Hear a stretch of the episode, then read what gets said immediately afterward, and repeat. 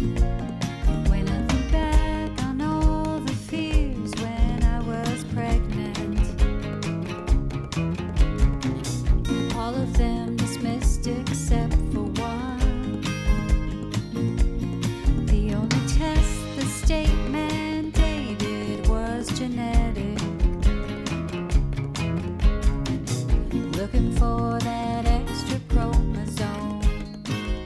Hello, and welcome to the If We Knew Then podcast. I'm Stephen Sachs, And I'm Lori Sachs. and today we're joined by Dr. Eric Rubenstein. We met Eric at the T21 conference in Long Beach, and I was immediately taken in by his candid conversation of equality. And once we were able to actually step aside and have a conversation, I am a lifelong fan. Eric does research, he's inclusive. He is making the changes that are changing the lives of the people in our community. Eric is an assistant professor of epidemiology at the Boston University School of Public Health and created the Rubenstein Lab, which is focused on improving the lives of individuals with intellectual and developmental disabilities. His lab is committed to fostering a safe and inclusive environment, which is one of the things that shines through in Eric's work and in our conversation. So please welcome Dr. Eric Rubenstein. Well, good afternoon, Eric. Thank you for joining us today. Thank you for having me. So, we met you at the convention, the T. 21 Research Convention in Long Beach. Trisomy 21 Research Society Congress, I believe is the, The full, name. Full name. That yeah. was our first time attending that conference, and it was really just great to meet you. There were so many. I lo- we loved the fact that we were there, and it was a conference of research for Down syndrome, because that gives so much hope. Just to think that people are actually looking into ways to understand and improve the lives of people with Down syndrome. And I- yeah, and all love these that. minds together. you Yeah, know, it was really cool. researchers, I mean, it was, as a parent, it's really cool. As far as being on this journey, it wasn't really something that at least we were aware of when Liam was first born almost 13 years ago. So, why don't you tell us a little bit about yourself?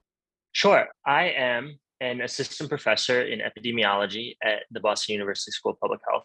And prior to 2020, when I would say I was an epidemiologist, people would ask me if their rash was like poison ivy or whatever. You know, people would always confuse epidemiology with dermatology because of epidermis. Um, but now everyone's like, oh, what do you think about COVID? And I have to be like, well, you know, I, I actually kind of do more Down syndrome work than COVID, and I could sort of tell you what I think about COVID, but I'm no more uh, educated than anyone else that reads the news on COVID. Um, so I, my research focuses on improving health and well-being for adults with intellectual developmental disabilities, um, with a current really big arm of my research being looking at health in adults with Down syndrome. Um, I got into this field when I was a kid, not not the research field, but I, you know, I, I started coaching Special Olympics when I was in elementary school, and I'm still coaching now. So I, I don't need to age myself, but it's been a really long time, and it's really just sort of been part of my life to, to the coaching to the, the profession that I, I sort of have always found myself a part of the community of people with intellectual disability. And um, i'm really honored and, and privileged to be part of this this accepting and loving and awesome community and which your podcast is a part of. And, and i'm really grateful for the opportunity to speak with you today. Well, you're such an advocate, and, and I wonder as a teenager, what motivated you to do Special Olympics? The the original impetus was from my parents. So um, you know the the story goes that I, I'm from Central New Jersey, so I was a big Yankee fan and I love baseball. Um, but by the time I was in fifth grade, it was pretty clear that there I had no shot of like ever hitting the baseball. I was just so bad, and my parents couldn't stand watching me play. Not because they like cared a lot about how ugly my baseball game was, but I would get so upset about how bad I was. And I would I would really not take it well when I was like 0 for 4 with four strikeouts. So they very uh, gently nudged me across to the next field where there was Special Olympics practice. It was actually um, it wasn't technically Special Olympics, but the same sort of idea. And that just sort of started to be something I love doing. Uh, you know, it was nice to get on and play baseball and feel like I was helping and I wasn't sort of embarrassing myself at the plate, which was which was really nice. Um, and it just sort of led to a job in high school, which is a good way to keep a teenager motivated is, is by being paid. I worked at a summer camp and a recreation program. And then, sort of, especially at the time, we were sort of seeing a lot of press and interest in autism from kind of the research world. So there was a really big scientific question surrounding why autism prevalence is rising. And that sort of got me into the area of public health and epidemiology was through autism. Um, and as my career progressed, I, I sort of have become more interested in kind of health and outcomes and not necessarily cause. And in epidemiology, a lot of the work is focused on what causes the conditions. Um, so in my training, we weren't really talking about health outcomes for people with conditions, but like what causes the conditions. So that's why, kind of in my training, autism was a natural place to go because people still wanted to figure out what caused autism. I was actually told in my my epidemiology class that one of the the conditions you can't study the cause of is Down syndrome because we know of the trisomy 21 and there's a lot of elective terminations, which as an epidemiologist is kind of wonky, but it kind of biases our research question. And you can't really figure out what causes Down syndrome from sort of an environmental perspective because we don't know who would have had Down syndrome if they were a live birth. So it sort of took me into my my professorship to, to really dive headfirst into Down syndrome research. And it has been a treat. And I've really sort of never done anything else in my my career outside of sort of this intellectual disability space. And I really, I, I, I may have been a great engineer or an astronaut or really one of so many things, but um, I'm glad I've stayed on the straight and narrow because it's been it's been very rewarding thus far. Can you just tell me what epidemiology is? Yeah, so epidemiology, in sort of a broad definition, is the study of the causes and distribution of disease and health in a population. So when we think about COVID, we're thinking about the cause of COVID 19, which we know is sort of aerosol transmission and sort of distribution, who gets it and why. It also, as in, in more recent years, have been taken a really strong social component and sort of health equity lens of sort of about structural inequities causing poor health outcomes. So it's not just does air pollution cause lung cancer, it's also what are our social systems and inequities and how do they affect our health outcomes. Um, so from my perspective, I'm really interested in that second part about how sort of social structures and inherent ableism and compounding disparities hurt the health of people with Down syndrome. And it's not just the trisomy of the 21st chromosome, there's so much else in our society that impacts health. So, sort of thinking about the health of populations rather than just an individual. We both have Dr. Skotko um, as a common friend, but one of the things he always says is that the the chromosome has not changed over the years. It's just like society and you know parent support and advocacy and research inclusion. and things and inclusion um, can I ask you when you were talking about that you started off and you got that nudge to go over and to help at the other field? Do you remember as a kid what it was that like sparked your as you were there and you said that you weren't so focused on not doing well at bat did working with the other children did that kind of put things into perspective or how did it put as i know it's a long long time ago but yeah i mean I, I don't think i was ever kind of the person that was like this is inspiring. Like I, it was it was not like oh it's such an honor to see my friend get a hit and who would have ever thought that he could get a hit? It, it, it was sort of like you know most of the time we spent running around in the outfield not not really even thinking about baseball and, and it was sort of the ability to have more peers, more friends, and, really part of it that was nice was like I, I think even at a young age I appreciated that the parents appreciated it that like I was not one to to be like, oh, it's so amazing that he's playing baseball. But a lot of parents were so thrilled that their kid was out there playing baseball. And and I appreciated that I was able to to help these parents get that experience. I I also think that I, I, worked a lot with a lot of kids that just wanted to run. So it was good exercise. Like they didn't want to play baseball, they just want to run the outfield. So like I was like, all right, I'll get a good workout too. I, I like sort of the challenge of trying to get you know these kids that that didn't want to play baseball. I mean, they didn't, and to to try to like it, it, it was not like I was, um, you know, working with people that were like always into baseball. Sometimes they were just dropped off like most kids in little league and just told, "Oh, go play baseball. This is what you do." And they were like, "No, I want to, you know, play my Nintendo." And you know, the the game is to try to get them into baseball. So yeah, it's kind of hard to say exactly what it was, but but I think I liked both the there was more activity, there was there was action, there was running, and I could sort of see that this meant a lot to to the parents. We had a couple of really great conversations when, when we were at the convention. But one of the things I love that you said is that it wasn't that it was inspiring. And we kind of talked about when Down syndrome just becomes this avenue of inspiration, right. how that just kind of, it really diminishes the equality there. I feel like I can understand what you witnessed as uh, the parents feeling because I know we went to an event and there was a lot of sports there and it wasn't about down syndrome. It was just about everybody being equal. And when you can witness that your child is just included in something when they're not always included that is something that that always strikes me uh, it hits me pretty hard. It gets my little it gets my uh, heartstrings because um what it's about is seeing that your child just gets to be a kid like everyone else and their diagnosis isn't defining them in that moment. They're a kid who wants to play sports. Right, right. And like there should be expectations. Like if you're working hard and practicing and you should improve and there should be goals and like if you uh, hate baseball and don't want anything to do with it, you shouldn't be allowed to just hit a home run because you're the kid on the team with Down syndrome all of us need to contribute and work to get the outcomes we want. Just because you're you know the kid that's different doesn't mean you're a token and needs to be sort of make others feel good. You're part of the team you need to contribute and there shouldn't be just reward because you're different. Uh, you know it really is about inclusion and not about tokenism. And sometimes on the news you see that a little bit too much. I mean, it's hard to judge like what it really looks like in the world everywhere because the stories on the news tend to be the ones that like it's like oh your moment of inspiration or, or that kind of thing. Where hopefully in a lot of places it's just you know this is normal. You know, this that's the kid on the team with Down syndrome, kid on the team with autism.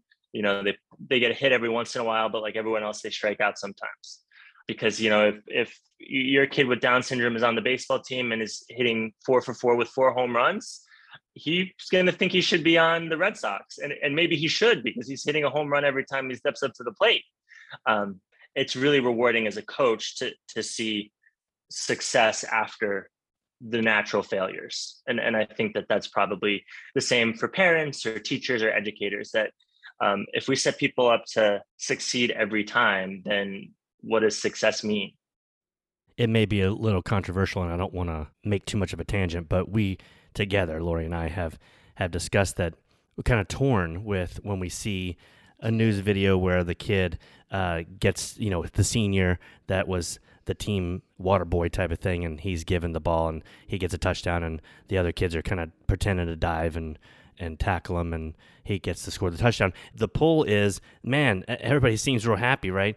But the other side is exactly what you're saying. We we need to see some failures to see growth and to have true goals and I understand what everyone's trying to do, but I do feel torn. But I don't want to digress too much. But yes. No, but I also feel what strikes us because we're parents and in the class, we're fighting all the time to get our child in the classroom. We're fighting for resource and supports and all of that. And I think what frustrates us is that I feel like it's for the people watching to make them feel good. But for me, I always feel like why don't you educate my son and actually get set him up for success and not just do the easy thing that makes you look good and everybody feel good.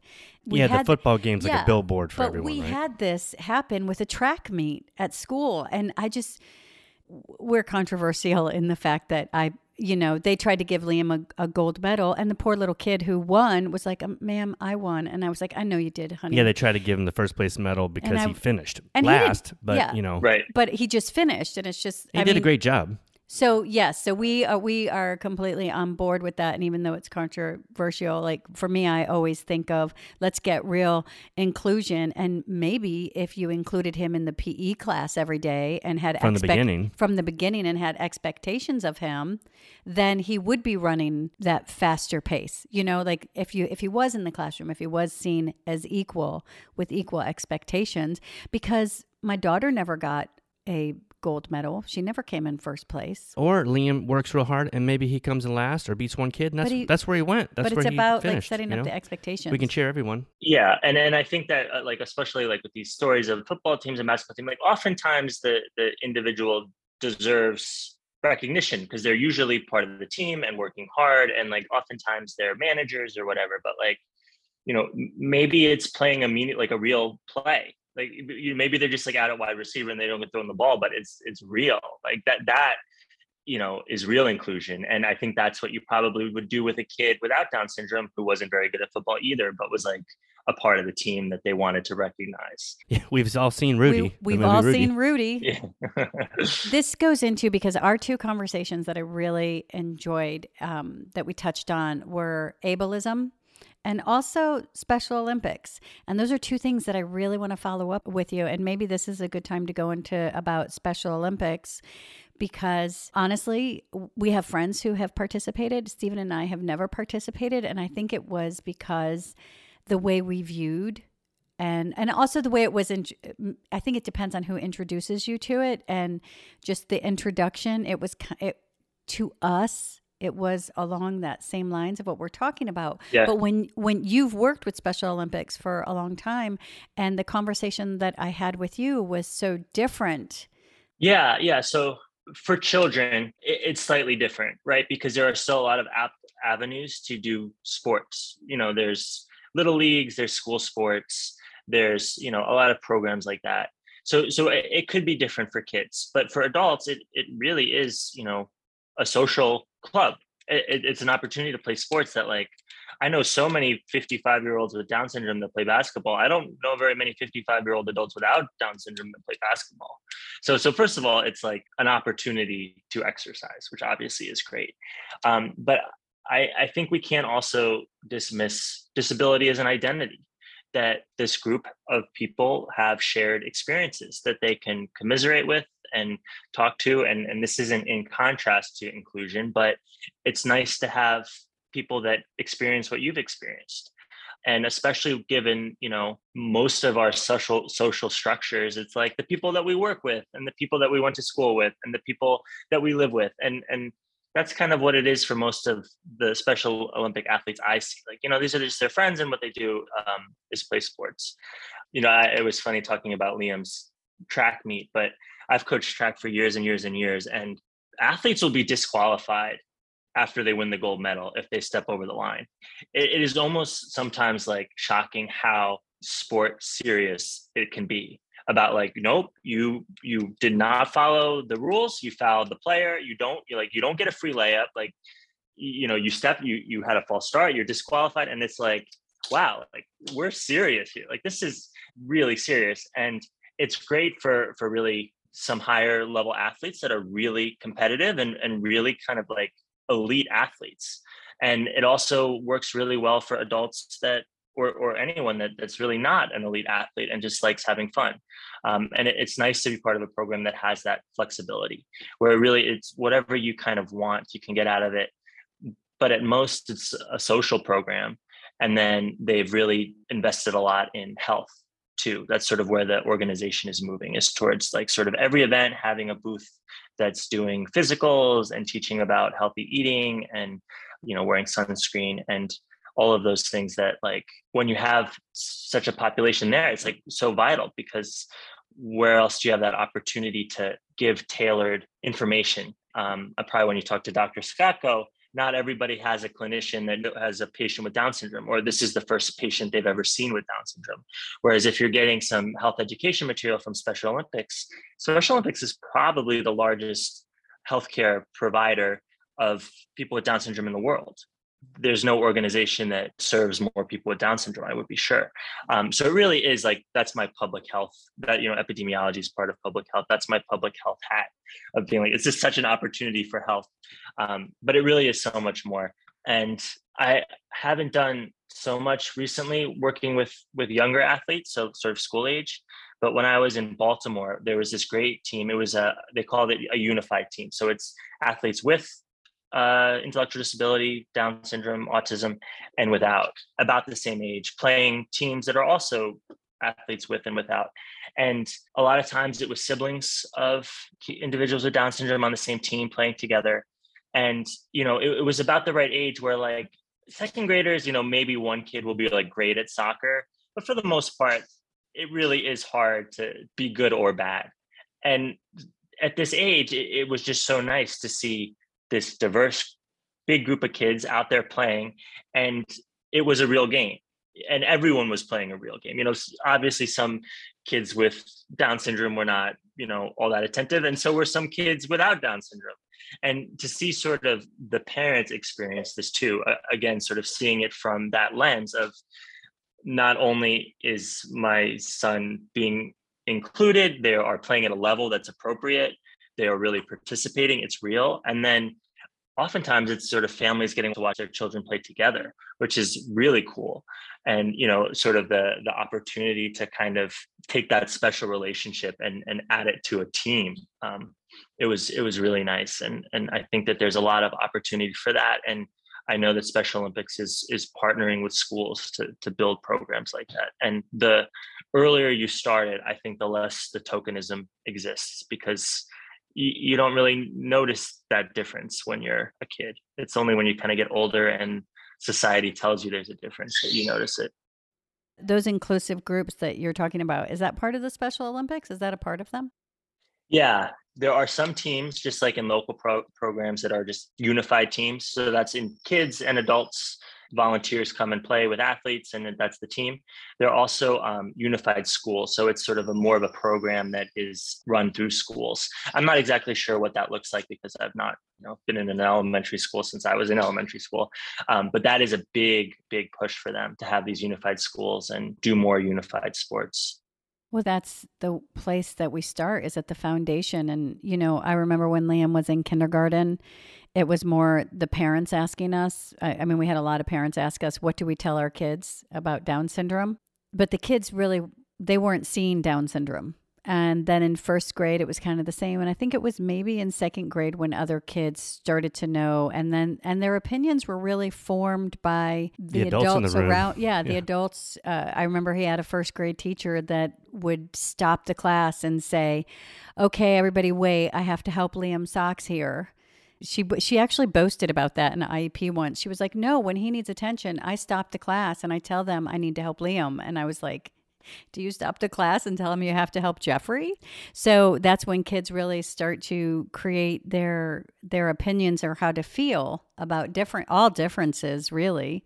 And to have to have those inclusive groups to where it's just everybody's included would I think it's a game changer. I think it's really a game changer. Yeah, and, and I, I'm going to sort of shift gears a tiny bit, but I'm bringing that into my professional career. And I've really sort of been making a point of it to, to sort of recognize that I'm someone without Down syndrome doing research on Down syndrome. And I will never really know what Down syndrome is because I, I don't have Down syndrome. So we have put together a team, what we call it a co-research team. So we have five adults with Down syndrome that are going to do the research. You know, I'm, I'm not putting them to work. They've agreed and they're going to be paid for their time. But we're our first session is tomorrow, and we're going to come up with questions.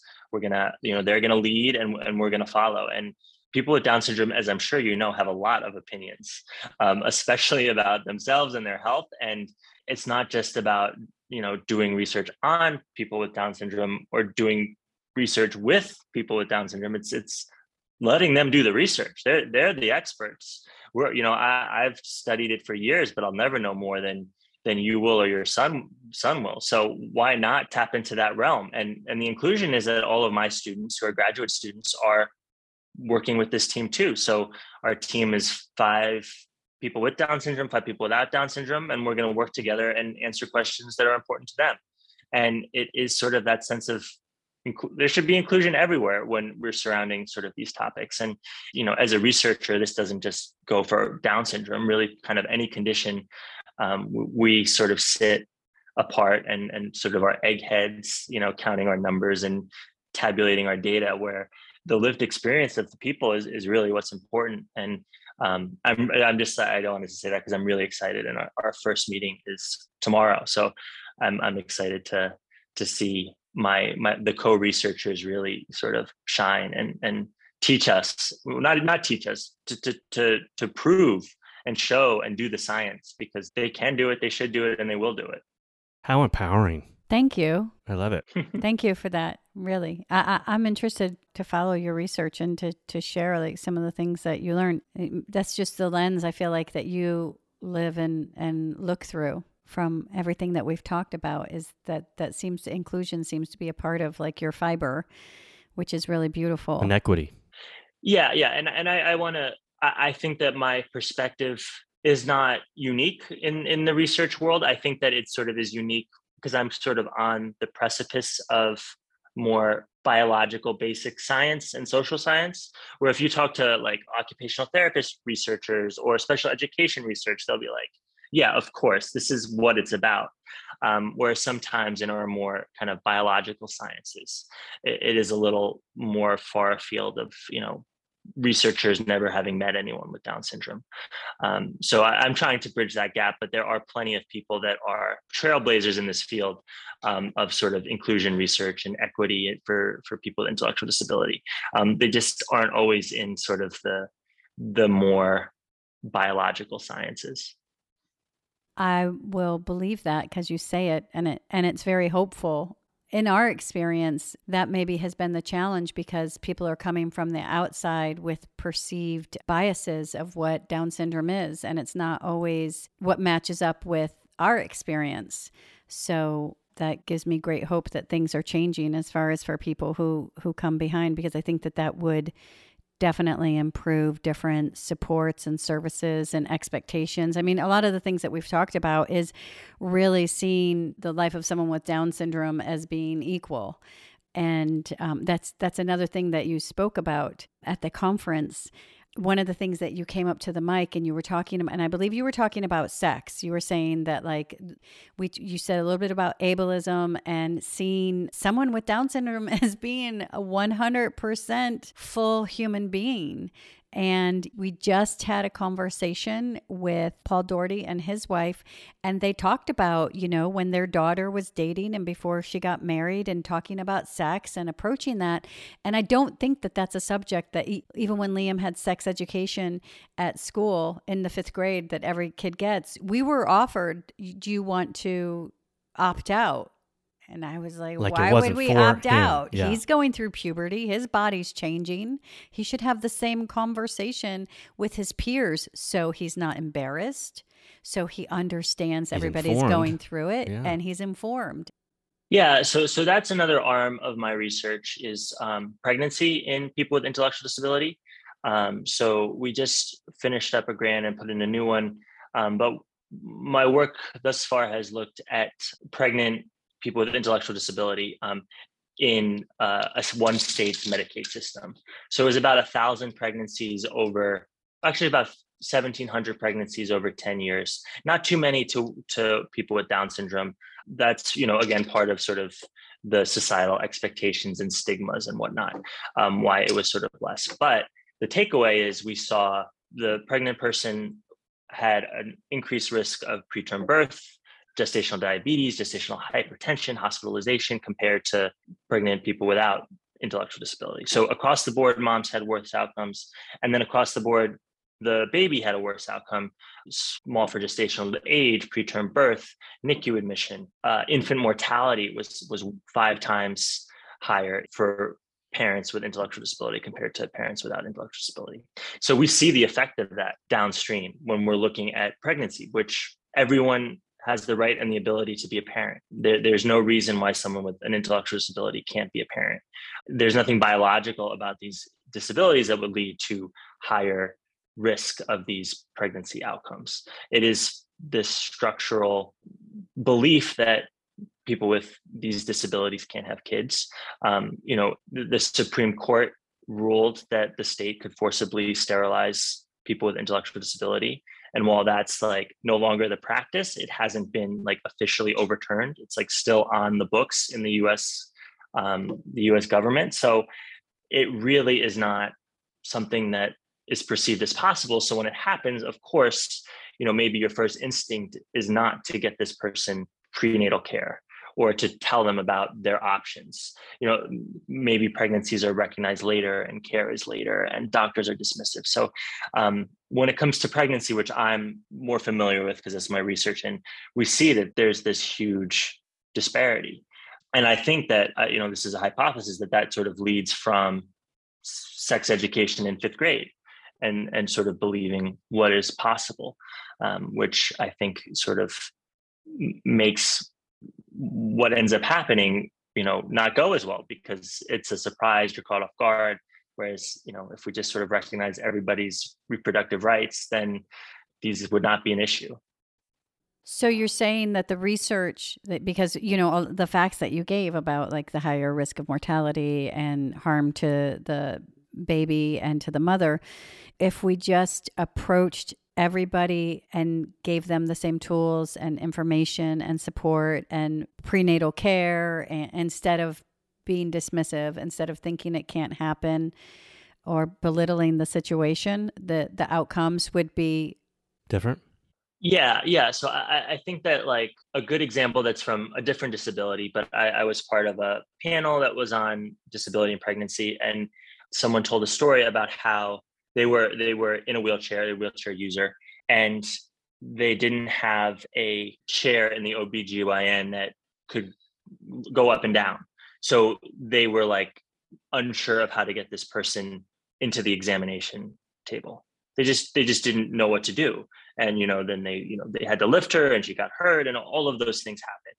You know, so the solution there is, you know, a universal design or inclusive design where everything works for everyone. What would that mean for someone with intellectual disability? Might be more sort of material written at a more accessible level.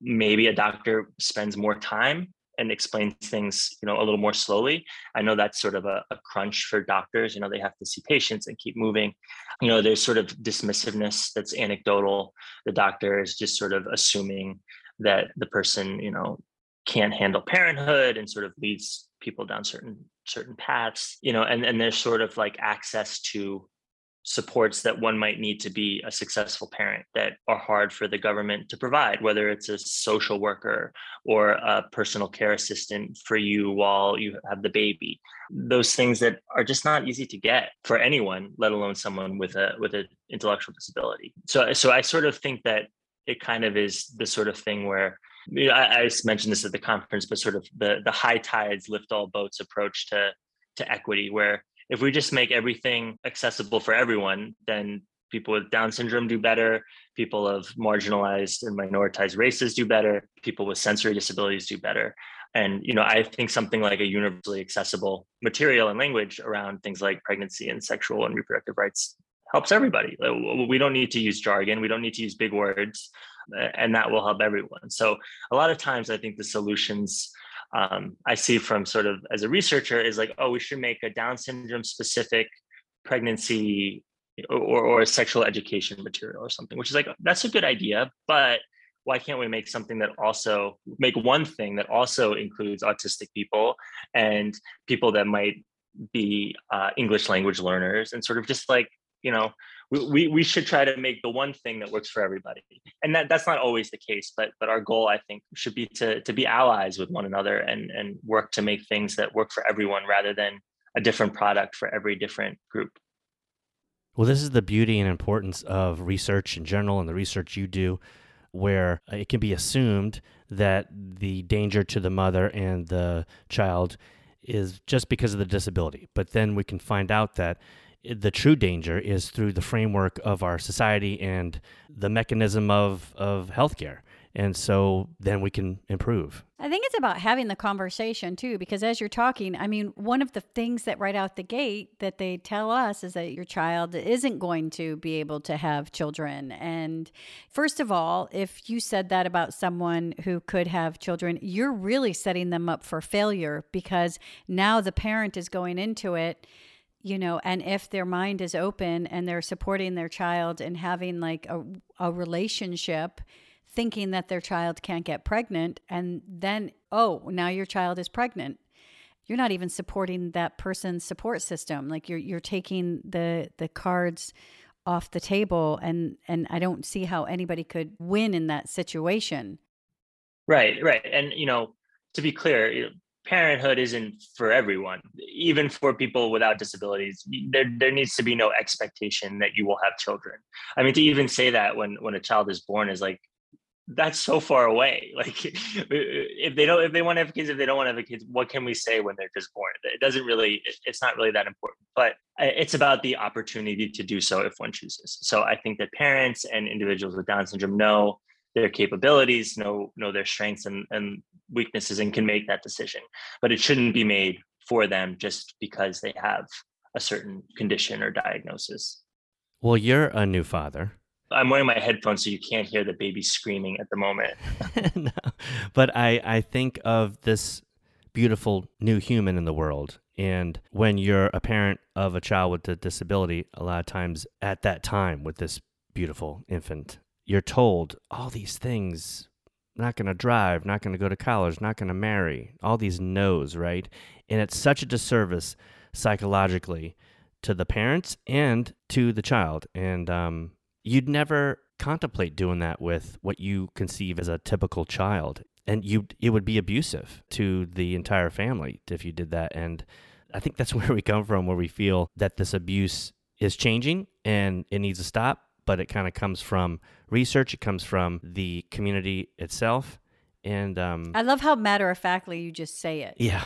Because you do not have Down syndrome and you don't have someone in your life, your your immediate circle that has Down syndrome, but it just makes sense to you and you say it. And that's our hope is that other people will start to see that it's really foolish to say these things and it is unfair to parents because I can think of my experience. We were just talking to our daughter about our experience with her when she was a baby and this coddling spa like environment that she had. and then with Liam, it was, you know, as a parent, when you're given all this negative information, it's this constant fight it, if it was just presented as here's your child and these are some supports that will help him because this is the differences and maybe he has low tone and the milestones will come at this pace. But this is what you can do to support him. If it was presented in a different way i think that it becomes more common sense that there's an equality there. At this stage the only thing my daughter is told that she can't do is eat garbage and she's at that age where all she wants to do is pick things off the floor and put them in her mouth. So, I, I mean, I really empathize. You know, I can't imagine having a doctor tell me what what my my daughter could or could not do. And and I think that sort of sitting here as a as a researcher, part of it is the outcomes of interest that create you know opportunities and a good career for scientists are things like preventing alzheimer's disease which is really important or you know finding you know a gene that might prevent leukemia which again super important. But the social outcomes the well-being outcomes they're harder to measure. They're much harder to create a, a drug that solves the problem. So if you want to say like okay what do we know about quality of life for adults with down syndrome?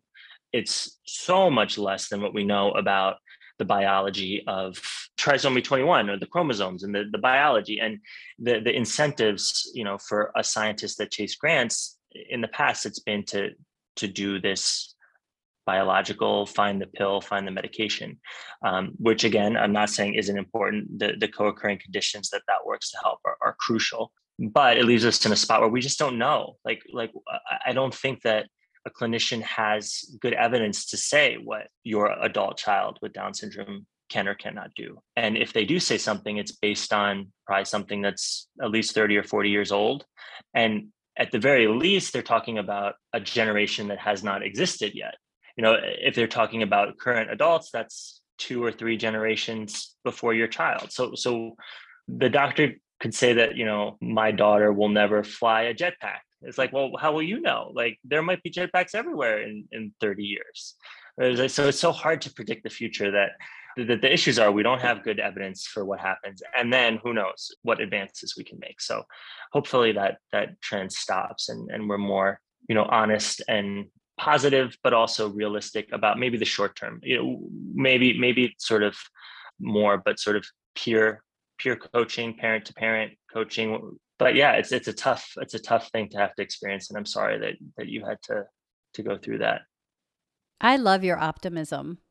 I, I'm very optimistic, and I think your optimism it You're supports. optimistic, but people will almost pat you on the head and Yeah, be like, "Oh, pat that's my sweet," optimism. but I don't think they do that with Eric. No, and it's solid, and it's and and it and it is because you. I don't know, just the perspective that you have and where it comes from. It's not like I'm a parent, so they pat my head, going because I'm I have this investment. A You're different, A naive, different. Well, right? that's what they You'd be think. I'm naive. but I think it's the same hope that I have for my daughter. I think it's the same hope that I have for this world. All right, Is your baby crying? I saw you. How old is your baby? Uh, she's almost 11 months, Hmm. and she went. She went to the conference. She uh, was very well behaved. We didn't get to see her. Yeah, she she didn't find the talks very interesting. Um, she she came to one of my talks and cried pretty quickly and left. So I think she she she thought like, why don't I have the microphone? right. Well, so you have a spectacular, inclusive discussion tomorrow with Down syndrome self advocates who are to be co researchers in a new project of yours. What are some of the other projects in your future? Yeah, so so I'll talk about sort of my big Down syndrome project right now. Is I have nine years of Medicaid and Medicare claims for all adults with Down syndrome in the U.S. So it's a population that we are anticipating to be around fifty-five thousand to seventy-five thousand um, adults with Down syndrome. So all of their healthcare claims and encounters. So this is anonymized data. We don't know who the people are. We can't come and call you. We don't have any of your personal information. But in comparison to other Down syndrome studies. This is like 10 to 15 times bigger than the biggest one so far. And what we can do with that is really start to understand what it looks like in the whole population of Down syndrome. A lot of Down syndrome research is overrepresented by higher income white families of means, um, often close to universities which makes sense. You have the time to go participate in research. You can you know sort of take the day off work to take your child to a study. Um, but with these data we pretty much have a large majority of adults with down syndrome um, including which w- we think is really important black and hispanic adults with down syndrome. So in the big nih studies that they pay for now it's 6 to 7% black participants where in the us the population is 13% to really do the science we want to do, we probably need even more, like 25 to 30% to do the work. So we think we're really going to be able to explore health and well-being in a broader population of adults with Down syndrome, with the main goals being to sort of better understand patterns in Alzheimer's disease, mortality, and sleep apnea. So it's sort of a big data crunchy kind of project, which is really nice to be able to bring in this co-researcher team to help because it's not working with individuals. You know, we're working with ones and zeros on computers.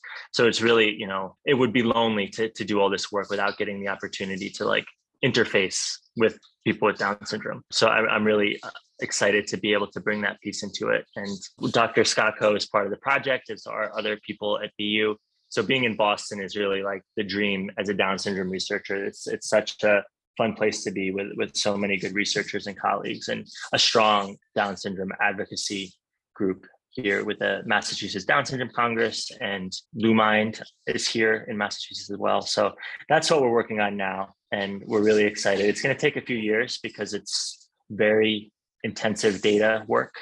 I, I don't know much about like this stuff, but it's like 5 million people total, 10 terabytes of data. Like when we want to say, oh, how many people with Down syndrome are there in our data? It's going to take three months to get that number right now. So we don't have the supercomputers that can like do it in an instance, but we're working on it, and hopefully um, by next year we have some some results to share. And um, what we're doing with the co-research team is is our grant, our, our goals are sleep apnea, dementia, and Alzheimer's and mortality. But anything else that they want to research, they'll come up with a question, and then we will crunch the numbers and bring it back to them. Um, they'll interpret it, and then we'll work together to write up and disseminate what we find. So, podcasts, maybe we'll learn from you. Maybe we'll come here and, and they'll share uh, posters, material. Um, so, so that's sort of our plan with that group. So, sort of a two pronged approach of like us brainiac nerds will work on the three things we said we would do, but then follow the lead of of our co researchers for all the other data. I was just thinking when you're talking about the co-research is one of the things that struck me even earlier is just the participation of the community in the research, a participation in the understanding because there's so many times that I know with us we feel like it's like things happen to us. Well, those points that we talked about that a doctor says to an infant almost guides them toward the place that the doctor talked about at the beginning. And it's kind of this 40 or 50 year old machine that's built with maybe some new cogs in there, but you're just thrown into the machine and then spit out the end in the place that they pretty much guaranteed you you'd you go. were going to go. But uh, your approach, where it's this, it's an inclusive model, and it's it's the participation, and then that's going to change the outcome for individuals with Down syndrome. Yeah, and and I mean there are still immense hurdles. Like I very strongly believe that everybody should be paid for their work, and that's both students in my program and my co-researchers with Down syndrome. And the worry about losing benefits because I'm paying you is something we struggle all the time and how often i try to hint at like can i pay people under the table and my administrators tell me you better not you will get in such big trouble if you do that so i have an intern this summer uh 50 or one year old woman with down syndrome working with me and i can't pay her because it will harm her more than it would help her um, so you know we're going to get lunch every week and like there are these barriers that make this inclusion happen I, I mean i know there's a lot of advocates that are working to to remove some of those SSI income limit rules. But that's a big one. You know, inclusion will never or or sort of opportunity will always be limited if you can't work or get your your proper compensation because you're worried about losing your health insurance. Um, so that's something my group butts our head up against all the time is you know using this expertise and really not being able to compensate fairly this might digress a little, but just before we continue, um, is it possible to set up many grants that you give these individuals that they can deposit into their special needs trust that they may have? It may be a way to get around the actual income. Yeah, I need to keep pushing um, you know because because the hr they've never experienced anyone asking this before so, so like you know it's, it's so much easier to just say no than it is to come up with a solution and you know i've i've been on the job for two years but eventually i'll wear them down and they'll they'll finally come up with a solution for me it might take a few more years well, because you are from the inside trying to change a system that's really geared toward not towards success, but the failure of individuals with Down syndrome or disabilities. It, it's just not set up right now because, of course, it comes from our archaic belief that, you know, individuals with Down syndrome were institutionalized or all the things that they couldn't do. So you are facing these challenges. You said there's hurdles, but you have hurdles that you're going to clear, and you can't clear those hurdles unless you're running the race. And that's what you're doing is you're running the race. And maybe right now you're tripping on a few, but somewhere down the line, you're going to be an, an Olympic athlete, just clearing them and clearing them for people who come behind. It and when be, these changes are made, change. it's because of this moment. Yeah. That's what I love talking to you about is because it is the hope of change. And not only just the hope, because hope seems some like, you know, sometimes like fairy dust, like I hope, I hope, but it's the actions behind it. And and you're carving out and taking those steps and that's what I love and appreciate so much about the work that you do. Yeah, and I think that really, as, as again, as a, someone without a disability, as a sort of an outsider, I am seeing just a huge renaissance in the disability rights movement. It's it's really like front of mind. It's sort of you know as as the words world sort of grapples with inequities, it's like kind of rising to the top. Um, and a lot of these leaders in that field are just doing such tremendous work that it's it's great to be able to sort of ride the coattails of those leaders. And you know, my little work fighting my HR administrator to get me to be able to pay these people is is important. But you know, there are advocates that are you know knocking on legislators' doors and writing legislation. And I know the National Down Syndrome Society is like this is an issue for them too. And I'm fortunate and lucky to be part of a, a movement where people are capable of, of doing the political work because I for sure know that I'm not. So um, it, it, really is a, a, good time. And, and I think that's kind of where my optimism is coming from. And it may not be so Down syndrome specific, but I think it will greatly impact and help people with Down syndrome. Well, you're an active ally, which is what we need as advocates. You're, you're yeah. we need allies because, you know, as a parent, I advocate for my child and advocate for change as, as, as best I can. But at the end of the day, I have limits. And it's hard to have those limits. It's hard to face those limits, to know that just even with my son's fight for an education and how he was denied his civil right to an education this year. Nothing is going to come about that. I've tried to file different complaints, and the system is not geared up to have accountability or consequence for when that happens. And that's that's a violation of a civil right. And the good that came out of it is our son was educated because we sat by his side and supported him and then found a place that wanted him, sees him as a human, sees him as a whole human, and sees him as having a value to be educated, which none of those things were qualities of the last school he was in. So the benefit is that we persevered through the fight to get him to a place that, okay, now it's different and now he'll get the supports that he needs. But I don't have that time. And so when you have allies and people who are, like you said, going and fighting the legislation, so that way maybe other parents or maybe us down the road, when this happens, there's something in place where it doesn't happen where there's a consequence or an accountability. When my child is 21 years old, all of this work that you're doing and the people who are fighting legislation now, he'll be able to get a job and he'll be able to be paid for that job and it won't negatively impact him because can you say it against any other group in our society that the goal is to keep them unemployed?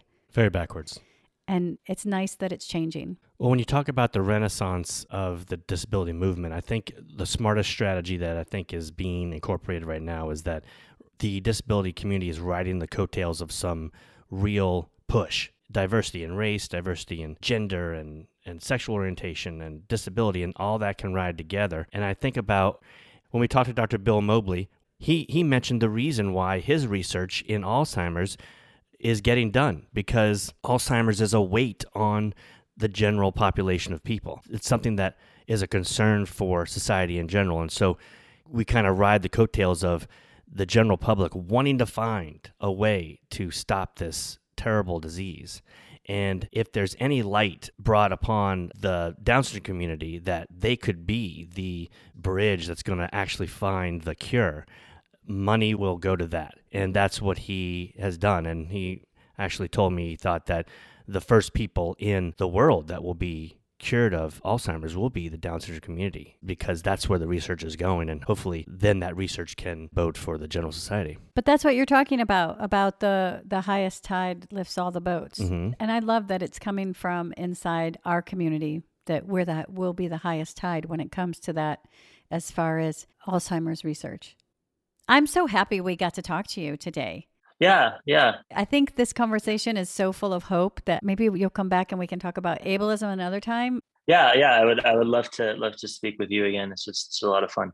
Yeah, um, I want to hear about your t- new team, sure. and I want to hear about your research and inclusion. And then, if you'd like to come back and talk about ableism, because I think that in this community, it's really important. Yeah, I would love to. You actually have like a research point of mine. I can have like an opinion, but you can actually talk about the effects that ableism has and, and how it kind of permeates through uh, the journey that we're on.